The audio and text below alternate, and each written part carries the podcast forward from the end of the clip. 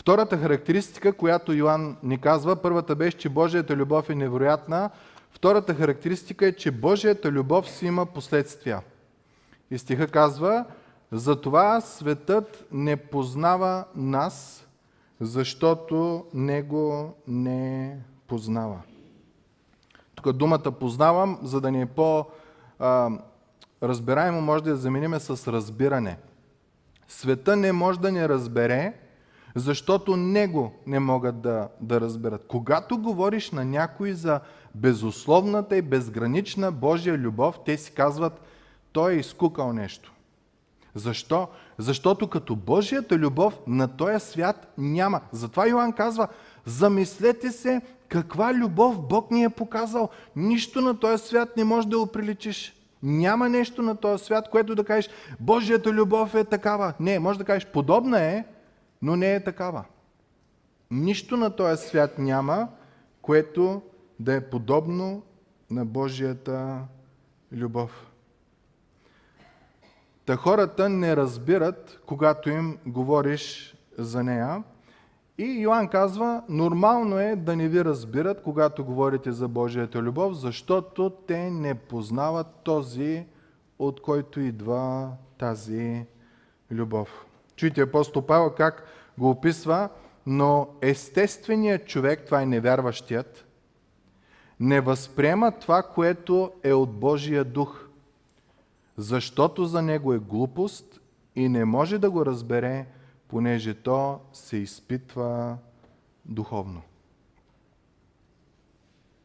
Един опит може да направите. Тези от вас, които сте се покаяли за греховете си, които сте приели Исус Христос за ваш Господ и Спасител, които осъзнавате, че Господ ви е възлюбил, направете експеримент, ако до сега не сте правили, кажете на близките си, на приятелите си, на колегите си, на роднините си, че сте станали последовател на Исус Христос. Не използвам думата християнин, защото в ума на българина християнин са религиозните традиции и обичаи, но не е промяната на сърцето. Идете при някой ваш приятел и му кажи, аз станах последовател на Христос. Аз се покаях за греховете си. Аз, той, Бог ми е дал уверението, че ми е простил и сега аз живея в Божията любов. Каква ще бъде реакцията на хората около вас? Ще кажат, много хубаво за тебе, айде чао. Апостол Павел казва, естественият човек не възприема това, което е от Божия дух. За него е глупост и не може да го разбере. Йоанн казва, защото не познават Бога. Първо Петрово, апостол Петър казва в него, че всъщност, когато се мъчим да покажем Божията любов на хората, те започват да ни се ядосват. Много интересно. Говориш им за любов, за безгранична любов, говориш им за любов, която изчиства чувството на вина, говориш им за любов, която изчиства съвестта, а това да имаш чиста съвест в днешно време е нещо уникално. И те те мразят. Чуйте апостол Петър какво казва. Защото първо казва на християните, достатъчно е минало времето, когато сте живели така, както искате да живеят езичниците – като сте прикарвали време в разврат, поход, пиянство, голяи опивания, нечисти идолослужения. Затова те, невярващите, се и чудят и ви хулят за това, че не тичате с тях в същата крайност на разврата. Първо чудят ти са, е как той изведнъж ще му е простено? Е как той изведнъж съвестта му ще е чиста? По какъв начин става? И после казват, той е куко. Я съм махай от тук. Бе. Защо? Защото не познават Бога. Интересното, знаете ли кое е, че за тях ще е много по-странно да им кажете тия неща, че сте повярвали в Бог, че четете Библията и ходите на църква, околкото ако им кажете, че с нощи в кръчмата сте се опили и заляли ама сте се омазали с препиване. И те ще ви кажат, браво. Вчера бях свидетел на един такъв разговор Един мъж върви по улицата и казва, ма той върви с аклати, и вика, с нощи така се напих, че днеска, ако не се държа за нещо, няма да мога да вървя. И понеже си беше пуснал на високо говорител, от татъка му казаха, е, е, браво. И какво е бравото на това? Обаче съм сигурен, че ако беше казал, с нощи се покаях и Бог ми прости греховете, и аз имам чиста съвест, оттатъка на телефона ще да бъде да не си пил.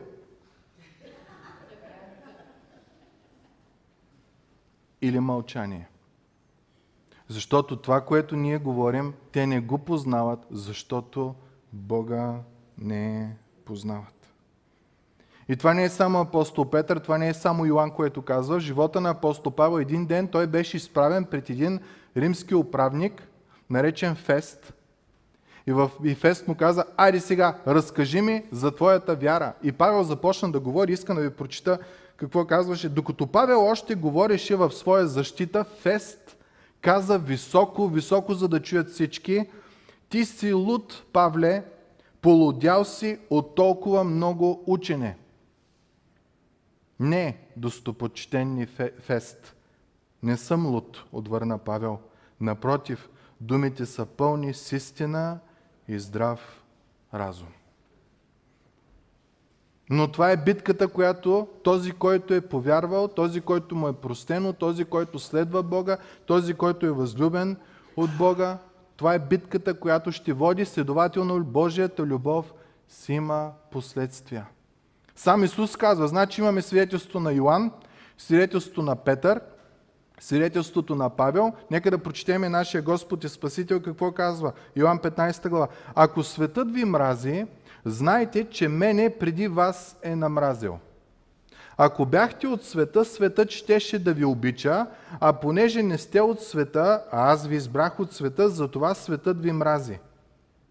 Помнете думата, която ви казах, слугата не е по-горен от господаря си. Ако мене гонеха и вас ще гонят. Ако са опазили моето учение и вашето ще пазят. Но всичко това ще ви сторят поради моето име, защото не познават онзи, който ме е изпратил. Та какво излиза? Християните са най-лудите хора на този свят, защото говорят за най-невероятното нещо – Божията любов. Единствената емоция, която може да лекува – единствената емоция, която може да прощава грехове. Единствената емоция, която може да изчиства съвестта. Единственото нещо, което може да ти даде мир и надежда в живота ти. И заради това, което ти казваш, понеже те го сравняват с това, което света предлага, човешката любов, тя е условна и тя не е безгранична. И когато се сблъскат с Божията любов, те не знаят какво да правят. Хулят ни, обиждат ни. Йоан казва, светът няма да разбере за какво говорите, понеже не познават този, за когото говорите. А тази любов е променила живота ви. Вие не само говорите за нея. Вие вече не ходите на местата, където едно време ходите, ходихте. Не правите нещата, които едно време правихте. Езикът ви е чист. Делата са ви чисти, мислите са ви чисти. Нещо във вас се е променило. И хората, външните, не могат да го приемат и ви отхвърлят. Между другото, през 5 век преди Христа, в Атина, нали, където са най-умните философите и тия работи, е имал един човек, управник, който се е казвал Аристид. И думата, прилагателното, което са му давали е било Аристид справедливи. Защото човекът е приел в себе си никога да не постъпва по неправилен начин. Морално той е бил съвършен. Знаете ли какво правят най-умните най-разбиращите хора по това време, философите в Атина с този човек. забраняват му да живее в Атина. Забраняват му да бъде техен управител. Защо? Защото когато го гледат него, морално праведен, моментално те осъзнават, че те не са морално праведни.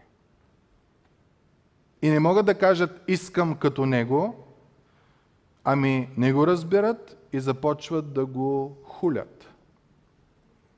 И го обявяват за персона нон грата, т.е. ти в този град вече не можеш да пребиваваш. Което означава две неща. Първо е, нормално е света да не харесва този, когато Бог обича. Защото когато целият свят ти казва отмъсти, ти казваш не, аз ще простя. И те казват ти си куко. Защото когато целият свят ти казва бъди гаден и нагъл, за да те уважават, ти казваш, о не, аз ще бъда любящ, аз ще бъда простителен, аз ще бъда скромен, аз ще бъда смирен. Защо? Те не знаят, защото Бог се е показал скромен и мил към тебе. Бог вместо да те унищожи, Бог ти е показал любов, Бог ти е простил, Бог ти е дал надежда, Бог ти е дал мир. Ама те това нещо не го знаят, не могат да го разберат. Толкова е уникална Божията любов. Та християнина не трябва да търси одобрението на света. Когато си на работа, много често, за да те приемат в колектива, ти трябва да правиш греховете, простотиите, начина на говорене, начина на мислене, който е в колектива. И изпадаш в грях. И не ти е добре, защото злото има тая функция да е като спирала. Започва малко, но се увеличава. И може да е само на работата. Един ден идва в къщи. И ти почваш да псуваш в къщи. На работа си удряте шамари или са и изведнъж къщи ти почваш да посягаш. Защо? Защото злото има тая невероятна сила, като спирала да се разраства.